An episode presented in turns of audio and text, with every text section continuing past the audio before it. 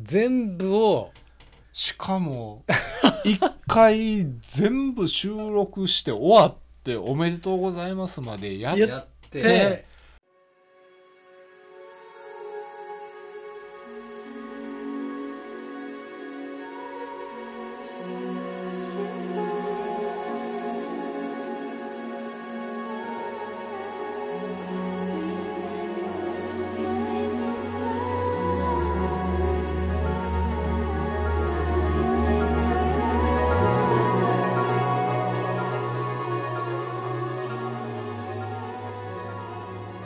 こんばんはあなんか元気ないお久しぶりですお久しぶりです これ後で種明かししましょうか、ね帰ってきたもっちレディオ、ね久しぶりですよねもう1年ぶりぐらいですかねもうね僕んじゃなしにもっちが何してたんやって ねいう話ね全然あれですよやめたわけじゃないですよ僕普通にあの自分の心の中では継続してるつもりだったんですけどちょっと期間が空きましたっていうちょっとランニングからだいぶ遠ざかって、ランはねね、遠ざかゴったルファーになりつつあるゴルファーもやりながら、まあね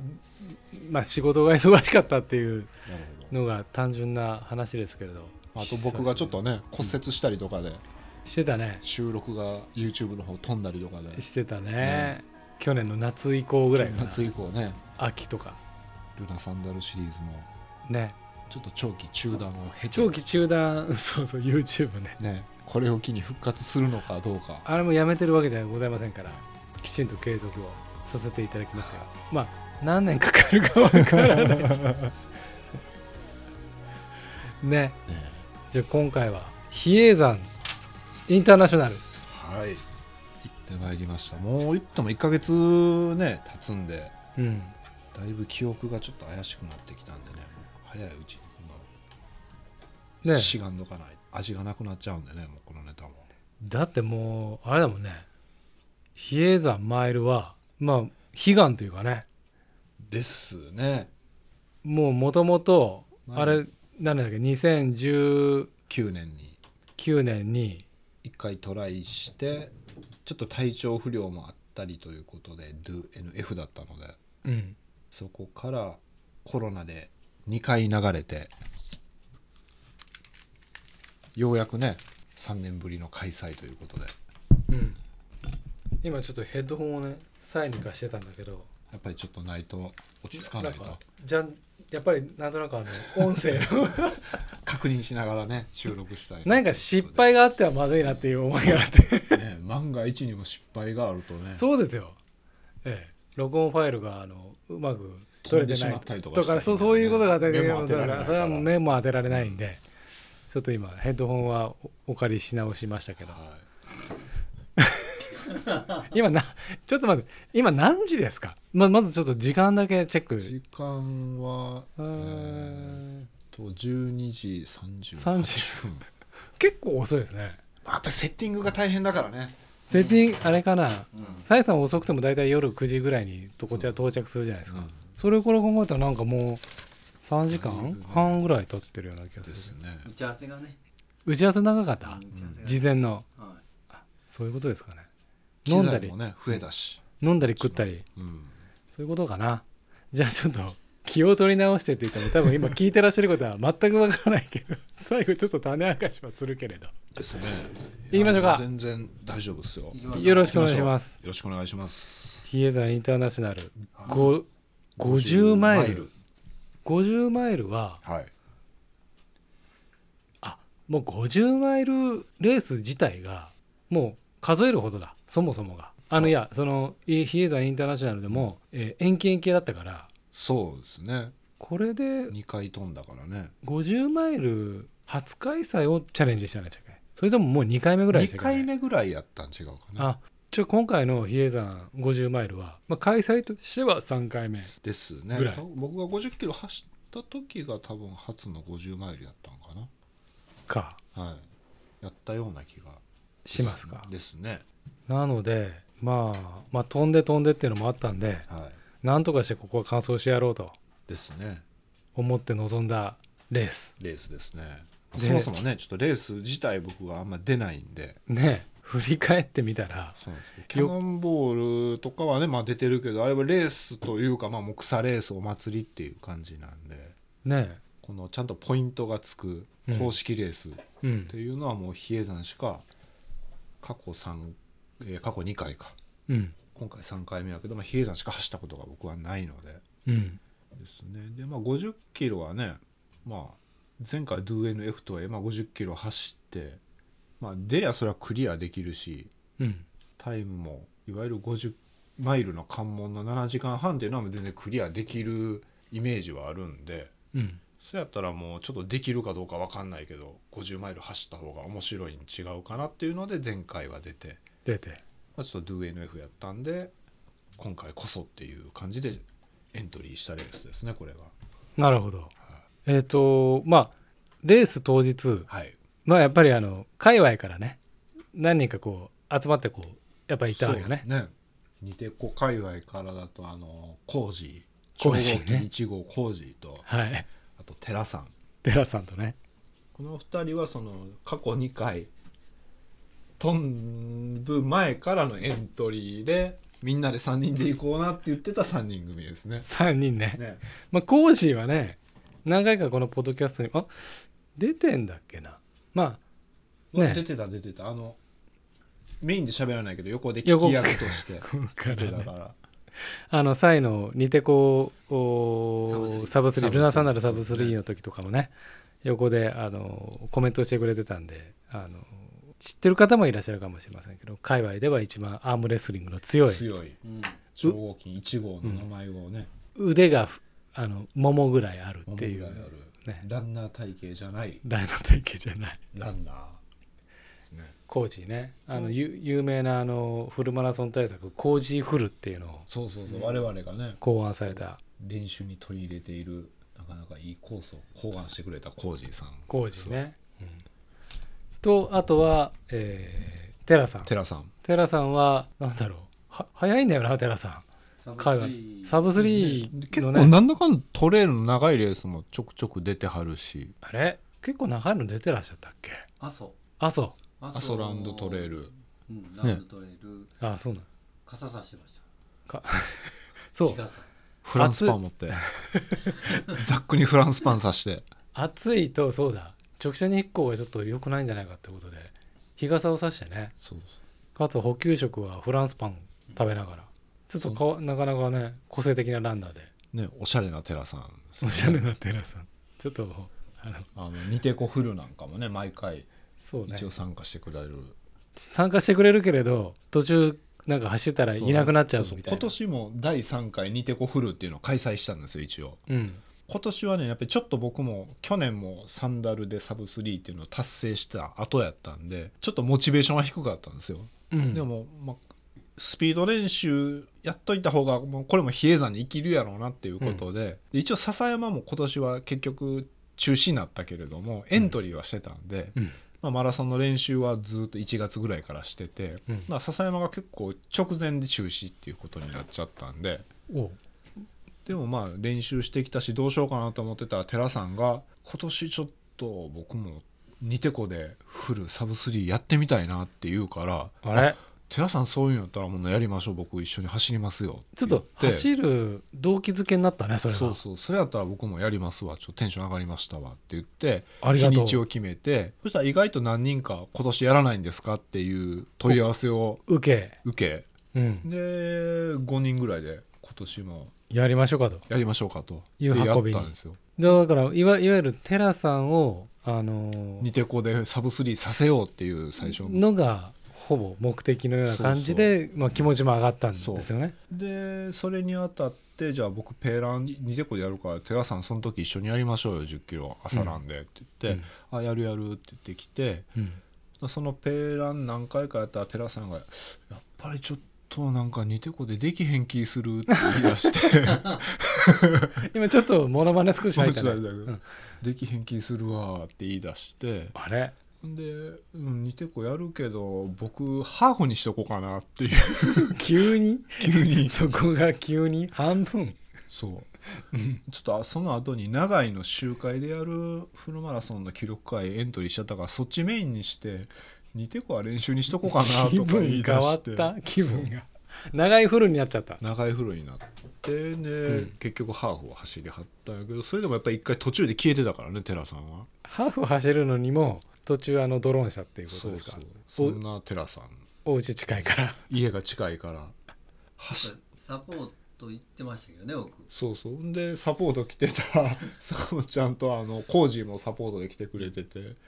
でしばらく走った時に「あれ寺さんいなくなってない?」って聞いたら「あれほんま ですね」僕がフルタイムいてましたなるほどねそうで後で聞いたら一回家帰ってたっていうなるほど雨降りそうやからちょっとレイン取りに行ってたっていう走ってガチで4分15とかで走ってるのにだよねそうそう途中であのちょっとレイン取りに帰るわみたいな そんな寺さんと、まあ、一応行こうという話にしててですねであと、えっと、白本さん白白本鉄板で有名な白本さん鉄板の人も白本さんも僕と同じで基本キャノンしか出てなくていわゆる公式レースに出たことがない人だったんですけどね、うん今回満を持して50マイル比叡山エントリーということででもし車空きがあったら僕も乗せてってくださいって問い合わせをいただいてたんでうんで白本さんとうんあとは女性の屈強ランナーでのんちゃんのんちゃんね界隈のね新越うん5位5位入賞のねのんちゃんが乗せてってくれということやったんで、じゃあみんなで行こうっていうほうそういう5名 ,5 名でえ工事えーと超合金の工事長いフルになってしまったさあの寺さん寺さん、えーのんちゃんのんちゃん新越5位とと白本さん白本さん鉄板の人もうカングーパンパンで迎えましたよルノーパンパンでパンパンでなんかちょっと声をかけただけだけど結局みんな乗せて運転手3位みたいなそ感うじでそうそうそんな感じで向かって前日うんまあ仕事終わってからなんだかんだしてたら僕も家帰るのが12時前ぐらいとかでで飯食って寝てほで会場向かったら5時起きとかなんで、ううん4時間ぐらいしか寝れへんなと思いながら寝てまあ寝つきはいいんで寝て寝て4時間で起きてうわあんま寝てへんけどまあいっかって思いながらツイッターを見たらうんその白本鉄板白本さんがうん4時ぐらいに「今仕事終わったなう」っていうツイートをしててうおこれなんかギャグで言ってはんのかなと思ったんやけど上回る人が出たねそうそう前日に突然仕事が舞い込んで貫徹で仕事してから白本さん参戦っていう流れがそれはマジマジでマジかマジでで白間さんとりあえず最寄り駅じゃあまで来てもらったら拾うんでって言って拾って「はいや白間さんこれマジなんですか?」ってほんちょっとね突然仕事入れられてい、うん、とはいえ休みもらってるから断るわけにもいかんし仕事してから来たんよっていうあのーちょっとお仕事はその鉄板のお仕事ですよねいわゆるなんかちょっとねそういうけ建築というか現場作業でいらっしゃるそう、まあ、肉体労働をこなしてから貫徹でやって、えーすごいねそれそはうだから白本さんも言っても1時間ちょいはかかるから後ろで寝ててねって言ってたんやけれどね、うん結局ずっとみんなでワ イワイおしゃべりしながら会場に向かうっていう中で一睡もせずね白本さんスタートライン着いたからねなるほどすごいねそれそうなんですよみんみんなじゃあワイのワイの言いながワイらのワイの言いながら誰も寝ることもなく枠あのー高い高速高速でない有料道路2000円払ったそうそう比叡山ドライブドライ比叡山ブドウラェイイブウェイも入り入りその先の駐車場に止めてそうですで内訳で言うと僕と白本さんが50マイルでおい残りおいおい3名は50キロで50キロエントリーねそれでじゃあえスタートが8時台とかね8時50分8時50分そうがマイルがスタートなんかもうごそごそしてたら始まっちゃうでしょそうなんですよであの比叡山会館っていうとこ行ってで、まあ、荷物を預けてうんでジェルやなんやザック入れてうんで準備してたえあやばいギリギリやと思ってパッて見たら白本さんも同じような感じで準備してて 「白本さんもうスタートいかんラインからもうだいぶやばいよ」って言って僕ら結構やばいよとそうそうで2人で着いたらもうスタート3分前ぐらいやってほいで周りでも「サイさんめギリギリすぎるでしょ」とか言いながら突っ込まれながらスタートラインに入ってっていう感じですね直前は。今回ちょっとあのどうしようかあの聞きたい内容を聞くときにちょっとどうしようかまたレースの話をしてからねはい、そこからその最後にこうギアの話なんかうにんまとめて聞こうと思ったんだけど、はいちょっといろいろございまして、はいギアのことをまとめてあの聞きながら進めさせていただこうかと思うんですけ どなるほどそっちの方がね、ええはかどるんじゃないまあまあはかどるんじゃないかと、でちょっと先に聞きたいんだけど、はい今回50マイルはサンダルじゃないんだねさすがにねちょっとこう足裏に余力を残したいんで靴を履いてサンダル履いてもいいですかサンダルを履いても大丈夫ですで履かれた靴ははトポトポねのテラベンチャー3というモデルを履いておしゃれな感じそのうイメージでのもあれもあちあのアルトラと一緒でいわゆるベアフット志向というかねナチュラルランのあんまりドロップもなくて、うんでつま先もフリーな感じのね木型の靴なんであちょっとサンダルランナーにはなかなか向いてるんじゃないかなっていうあのなんでかこう窮屈な感じじゃないみたいなそうそうそう、でアルトラはね個人的に一回履いたことあるけどやっぱりちょっとこうふかふかするんですよねソールが薄いとか薄いモデルアルとか履いてるトラはそうだよねその腰がないいミッドソールが割とい意ふ味わでふわしてるうんいい意味で腰がないというかねあれがやっぱりサンダルに慣れてるとなんか頼りない感じがするんだけど、トップはね割と硬いうんうんがっしりしてあの踏んでふわふわしてる感じもないんでうんその辺も気に入って履いてるモデルなんですけどそれを履いて挑みましたへえザックはザックはあのパタゴニアのほいちょっと小さめのやつですねいつものやつはねいつものやつこれも2年前に比叡山出るために買ったやつがようやく使えたっていうザッ感じですクねサイさん何個持ってんだっけ2つ今なんだかんだで3つ持ってるんですよあれアンサー4とかとあとあの UD のお UD の UD 昔のあダッのク青い UD のあのスコット・ジュレクモデルみたいなのも持ってますあそんなの持ってたんだもう10回も使ってないけどねそれもうんうんうん着てるとこ見たことないからね前の比叡山マイルはそれしょって走りましたねその写真ちょっと記憶にあるかもなボトルが胸に刺さってたような気がするね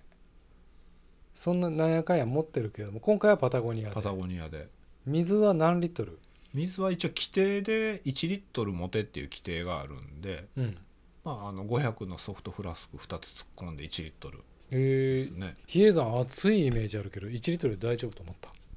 まあなんだかんだでもエイドは充実してるんでうん前も暑い時のレース出てるけどまあ水切れを起こすってことはなかったんで、うんまあ、それで挑んだんやけど今年はもう本当にだいぶ気温がスタート時点でも低くてうん15度前後ぐらいだったんでねだいぶ低い、ね、だいぶ低いですだからちあの根本中道でもスタート前にもともとはタンクトップで出るつもりやったんやけれども、うんあんまりにも涼しいからこれ半袖にした方がへえ夜とか冷えなくていいん違うかなって一瞬迷うぐらいの涼しさやったんで珍しいねですねだからでも水も結局500のフラスコ片一方にはあのねねえだっけあの塩水じゃないわおうあの蛍光補水液なるをほ入れてど OS1 みたいな OS1 入れて、うんでもう片一方に最初はなんかちょっと BCA のドリンクみたいなのを自分で溶いたやつを入れてなんかサイさんにしてはなんかいろいろ計画的なそのですねもう頼れるもんにはいろいろ頼ろうっていうでそれを基本的には飲んで減ってきたら補充して、うんでエイドごとにあのずっとスポドリやったら「だから」が置いてあったんで、はいずっとそれに「だから」を継ぎ足してうんで行って結局最後まで蛍光補水液はもう飲んでなかった まあなんかもう本当に最後の余川のエイド過ぎたとこでもうこれ置いとく必要もないしないしこれ飲もうっていうので最後飲み切ったぐらいみ右の胸から初めてそうそうそ おうへずそっはと500のフラスクを飲んでは継ぎ足しで用が足りるぐらい涼しかったですね、おおこれ珍しいね大体水切れまあを僕はは補給少ないたちなんもあるんやけど、うんそれで用足りましたねあそうなんだ、とそれとまああの後々何度も出てくることになるけど、今回ちょっと新兵器をそうなんですよ投入してもうこの前のキャノンであったりとかニテコフルでも使ってかなり効果が高かったんでうんこれはもう使おうって決めてたあの TP ローションっていう P- 足つりの PR ローションで しょあ TP ローションじゃない わ PR ローションね今マジいろいろ混じって、いろいろ混じってねね、リハーサルのちょっとあれがいまろあいまろあ混じってそうねさっきちょっと PR 長めマのグネシウム13化マグネシウムうんを足に直接塗り込むことによってうん疲労物質を解消して足つりを防ぐっていううん足つりを防ぐと言ったらもうなんかあの長野さん垂涎のうんそうですだからレース前にもね彼にはすごいこれ効くぞって言って教えといたんですけどね PR ローションを押して押してで彼もそれをすり込んで刷り込んできょ今回あの坂本ちゃんヤッピーさんも出てないんだっけヤッピーさんは山中で山中で山中で比叡山ではなく比叡山ではなくちょっとつ釣り釣り気味の人走りじゃにねとってはね本当に非常に有益な情報を PR ローションちょっと前にツイッターであのスコさんスコさんじゃないわ、うんえっ、とメチさんメチさんメチロンさんっうんていう方がこれはすごい効くよっていうのこをツイートされてるのを見てあすごいなと思って僕も取り入れたんですけどねなるほどで僕もすごい効くよっていうのをツイッターで上げたら、うん割とみんな多そうなんやっていう感じで取り入れられて、同日比叡山と同日行われてたあの西の国でもうん思想のヒロさんがうんローションを導入されて見最事サイラーになってはるんで最後に感想感想ですよ PR ローションをしかペーサもペーがーペーサーじゃなくてあのペーサーをする予定やったけれども、うんちょっと座骨神経痛がひどくて出走を諦めたチェルがチェルサポートチェにルさん回って、んあいやでも強力なサポートを そうそうエイドごとにチェルが現れてローションを塗りたくるっていう、うん見たくない光景だけどえピットインでピットインでゴム手袋をはめたチェルが三助のごとくヒなんロさんの下半身をなんローションでなでま撫なでまくるっっていてういうそうなんておぞましい光景なんだろう下半身全部ですか下半身全僕もうもう塗る時は本当に俺もお尻からハムからうわ塗ってでなかなかですずねまあなチェルがどこまで塗ったかは知らないですけどね、 やっぱりきっちり塗り合ったんじゃでも全体に塗らなないいとねですかねえそこはやっぱりあれですかね2人はあれですかねちょっといい感じなんですかえそうそうでそういうローションも導入しま したよ今回は へえ PR 靴下は靴下はインナーファクトいなベタに履いて旅型のインナーファクト履いて例のカツオさんもご用だしそうそうそうもうもうもはやカツオさん履いてらっしゃるかどうかわはからなちいょっとねあれですけど頭はハットですか頭はパタゴニアのハット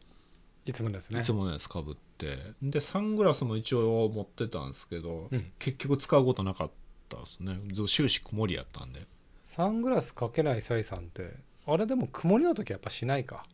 もう曇りでもね多少明るかったらするかもだけどもう全然する必要ないなっていう曇りから小雨パラつくような天気やったんでしないそういう時は結局せず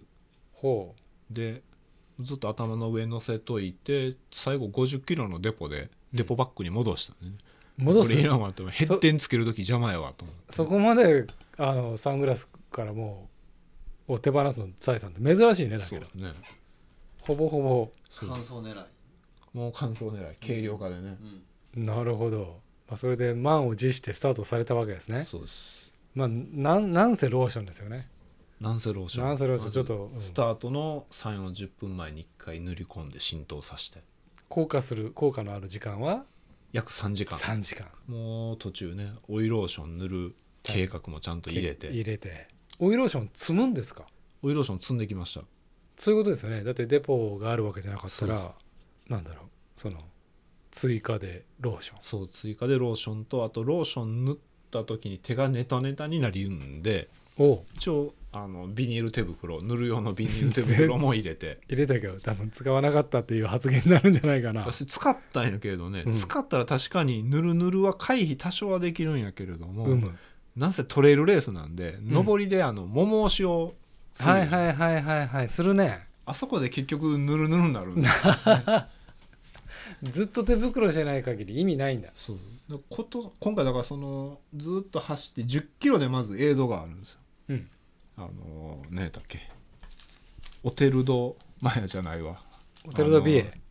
そうそうロテルドビエロかテルドヒエあこの効果が1 0キロでまず一発目のエイドがあっエイドになんのてちびちびまずその500のやつは飲んでたんで、気温は低いといえどもこのみ南側のループうん比叡山っていうのがねみんな知ってるとは思うんですけれども、うんスタート地点根本中道を中心においてうんまず京都側に登ったり下ったりで2 0キロのループを京都側でぐるっと一周してうんで根本中道に戻ってきて今度は北側うんに3 0キロぐるっと回るループを2周するっていうのが二周すると50マイルのコースなんですけどうんうわこれ高低差見てるけどすごいなでこのね最初の2 0キロの登ったり下ったりがやっぱりね気温は低いんですけど降りてくると結構湿度が高いんですきついねだからね割と発汗するんですよね、うんなのでまあ用心でちびちび水飲んだからちょっと減ってるしうんあエイドあるからちょっと補給しようと思って、うんたらあのちょっといわゆるボトルの口を変な感じで噛んでて硬く閉まってたのもあったんやけうど、んうんいざじゃあ補給しようと思って出してうん回そうとしたらね、うんあと手がぬるぬ るで開かない PR ローションですそうローションのせいであれもうぬるぬる滑っても開けれないのあれねローションなくてもちょっと噛んでしまうというかこそう力入りすぎてしまって閉めると開ける時大変だもんねそうそうそうですなおかつぬるぬるやからもう開けれなくて開けれないそんでエイドにいたあのボランティアの男性の方に「すいませんもうちょっと硬くて開けれないんで開けてもらっていいですか?」って言ってるんやけどもうすでに僕の手のぬるぬ るがボトルに映って映るんってるかでらその人もぬるぬるして開けれないっていうもうすごい悪循環になって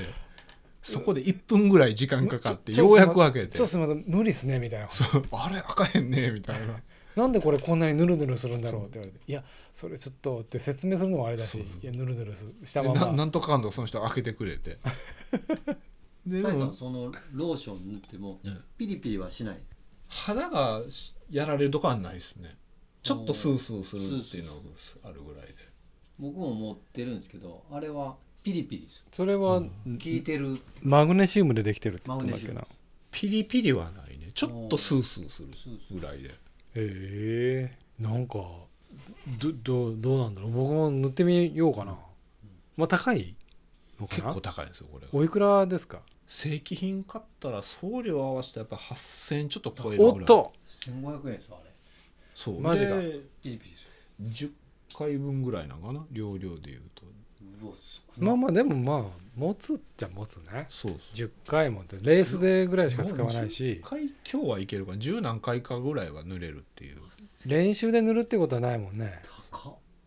もうねもう使えるもんは導入しましたよ今回高いでもそれだけの効果が、まあ、あるニテコのフルの時もあっあったたししキャノンでもやっぱり感じたしてるし、これするある程度追い込んでやっぱり追走にはなるんやけれども、うんそこから粘れる感じですねそれがこう詳しく知りたいんだけど、えっと釣る時ってもうなんだ釣り釣りそうな雰囲気とかこうピクピクついたらまあなんていうのかななんかの後戻りしないっていうか拍子にもそうそもうなんとか耐えようとしても何かの拍子にビキうーン行くじゃっないてですかい。うっていうのがここであーやばいなっていうので抑えたら、うんなんとか耐える耐えれるっていうその耐えれるか耐えれないかの違いは大きいね。そうでいよいよやばいかなっていう時にようやくいつも持ってるあの小胸ケアゼリーとかを出た飲むんであすちょっと待よってよこもうどれがどれだか分かんないちょっと 俺こそれれも積んでるんですよねツラレス誰やったっけツラレスは長野君長野くんか一緒やけどねあれ一緒商品名違うだけで中身は会社が違うから商品名が違うっていうだけでしかもなんか成分見てたら芍薬そうそうそうね肝臓糖とかそんなんだったみた小い麦ケアも結局一緒なんで、ね漢方だったみたいな感じんそうそうただ錠剤よりゼリーの方がなんか飲んですぐ効きそうやし飲みやすいしっていうので僕はゼリーを愛用してるっていうだけなんで彼は錠剤だったね錠剤で噛んでなんかとんでもない味がしたっていう舌しびれるぐらい苦い苦かったっていう話がねゼリーもままあまあ苦いんでねじゃちょあそのっと柑橘系やけれどもでその PR ローションそれ飲んじゃったらいいんじゃない 飲むとねあかんらしいんですよこれがその13酸化マグネシウムっていうのがすごいいわゆる筋疲労だったりとかに効くっていうのは分かってるんやけれども、それを蛍光で入れて胃で入れたら胃が猛烈に荒れるのと、ほそうやって補給したところで時間がかかりすぎると実際腸に届いて吸収してうっていうおふうに考えると塗っただから方実際もう足に塗り込んで浸透させるのが一番手っ取り早いっていう塗布した方が最も効果効果が高いと多分その浸透さすためのなんかあるんでしょうねその成分がな塗んりか込んだ後にへへえはあね、なんか日本製とアメリカ製とでもなんかちょっと成分が違うらしいんですけどねその辺で、ええアメリカの本国のそのまま日本に持ってくると薬事法に引っかかるからちょっと成分変えてるらしいんですよマジかちょっとドあのーピングに引っかかるというかねここまで PR ローション今回話してるから PR ローションの概要欄に、ねええリンク先を貼っておきますんで僕もツイッターで散々宣伝したら輸入元が T シャツくれましたからね、 T シャツくれた私もじゃあ宣伝しておきます PR ローションうんこれは使って損はないですね、本当いにやさえさんが言ったらそう、えそうでしょ何の話でしたっけそうそうでそれを塗ってううんで そのボトルが開けれなかったって開話けれですけなどかっでもでもトップランナーもね1 0キロぐらいのエリアだったらみんなスルーしていったりとかマジか行くんでそこでまあ結構ダーッと抜かれていってうんでもまあ先は長いしいっかっていう感じで、うんまあ、1 0キロの底を終えて、うんまあ、2 0キロループはなんだかんだねあのレースの興奮のままに過ぎ去っていくんでうんいつもちょっと記憶がここは乏しいんですけどうんうん細かいコースのそのああだこうだっていうのが、ね、いつも記憶に薄いんですよね。一応あのそうだ最初に言い忘れちゃったんだけど、えっとスタートがだから8時50分で、関門が夜の20時20分時間で言うと11時間半11時間半、で50マイルはまあ約80キロで累積標高が5000とか5000ちょいっていうのがある講師やけどまあ実際4900とかあった5000あるかないかぐらいはあかなっていうことですねそれの今10キロでエイドで行ってで行って超えて、でそこからもう一気に下ってえー、とひ高校かうん、高校があってそこから最後上り返してスタート地点の根本中道に戻るうとんいう感じですね、なるほどまあいなんかさっきスタートしたのになみたいな根本中途でまたすぐ帰ってきちゃそううんだでねすでねもう2 0キロぐらいだと本当に勢いでいける感じがあるんで、うんし毎年1回ぐらいは僕も思想行くんですけど、うん思想はもう2 0キロはもういいやっていうことで後半の30だけ毎年思想を1回だけするんですよねなるほどそれもあって20がどうしてもね記憶に薄いんでねなるほどこれなんかちょっとねこういうコースマップまで知らない方に簡単に言うと、まあ、本当に大きく言うとこう8の字みたいなあたりだねで八の字のこの八のこのクロスするあたりが根本中道っていって比叡山のその延暦寺のあのまあど真ん中みたいなど真ん中ですねで、えっと八の字の八の下の丸を、えー半時計回りにくるっと回ってそうですで、えー八の字のこの結びのところに戻ってきてっていうところが今そうです帰ってきたとであとはその八の字の上の丸を、えー時計回り時計にに2周するというのが50マイル50マイルのコースですねで一番ちょっとラスボスとかね、うん肝と言われる横高山っていうのは50マイルの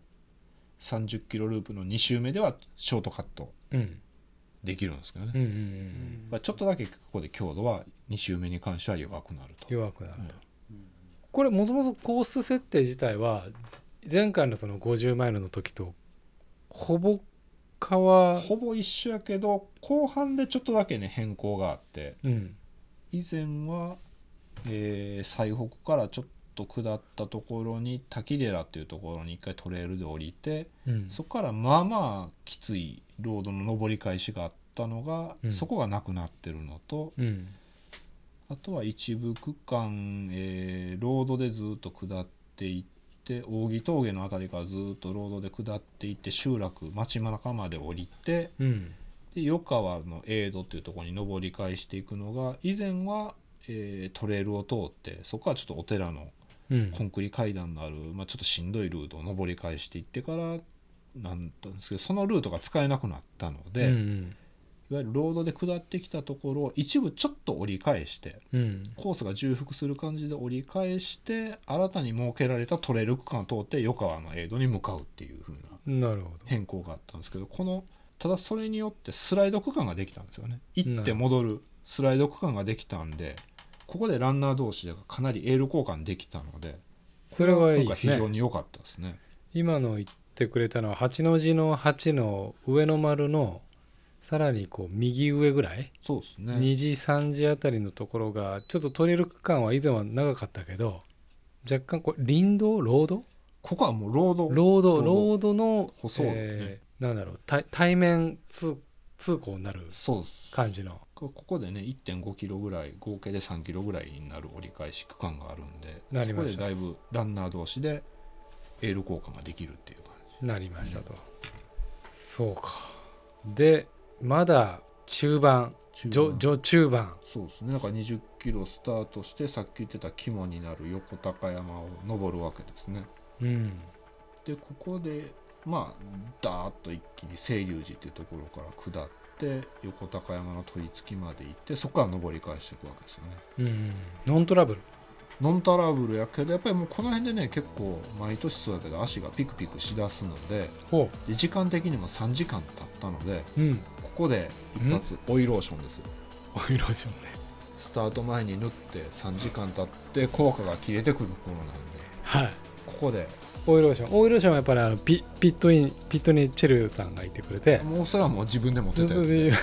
自由もうチェルはこの時はあのサイの国に行ってるサイのあ国そうかあれこれ同じ同開日催やからマジか同じ同じ日ですねそれは2か所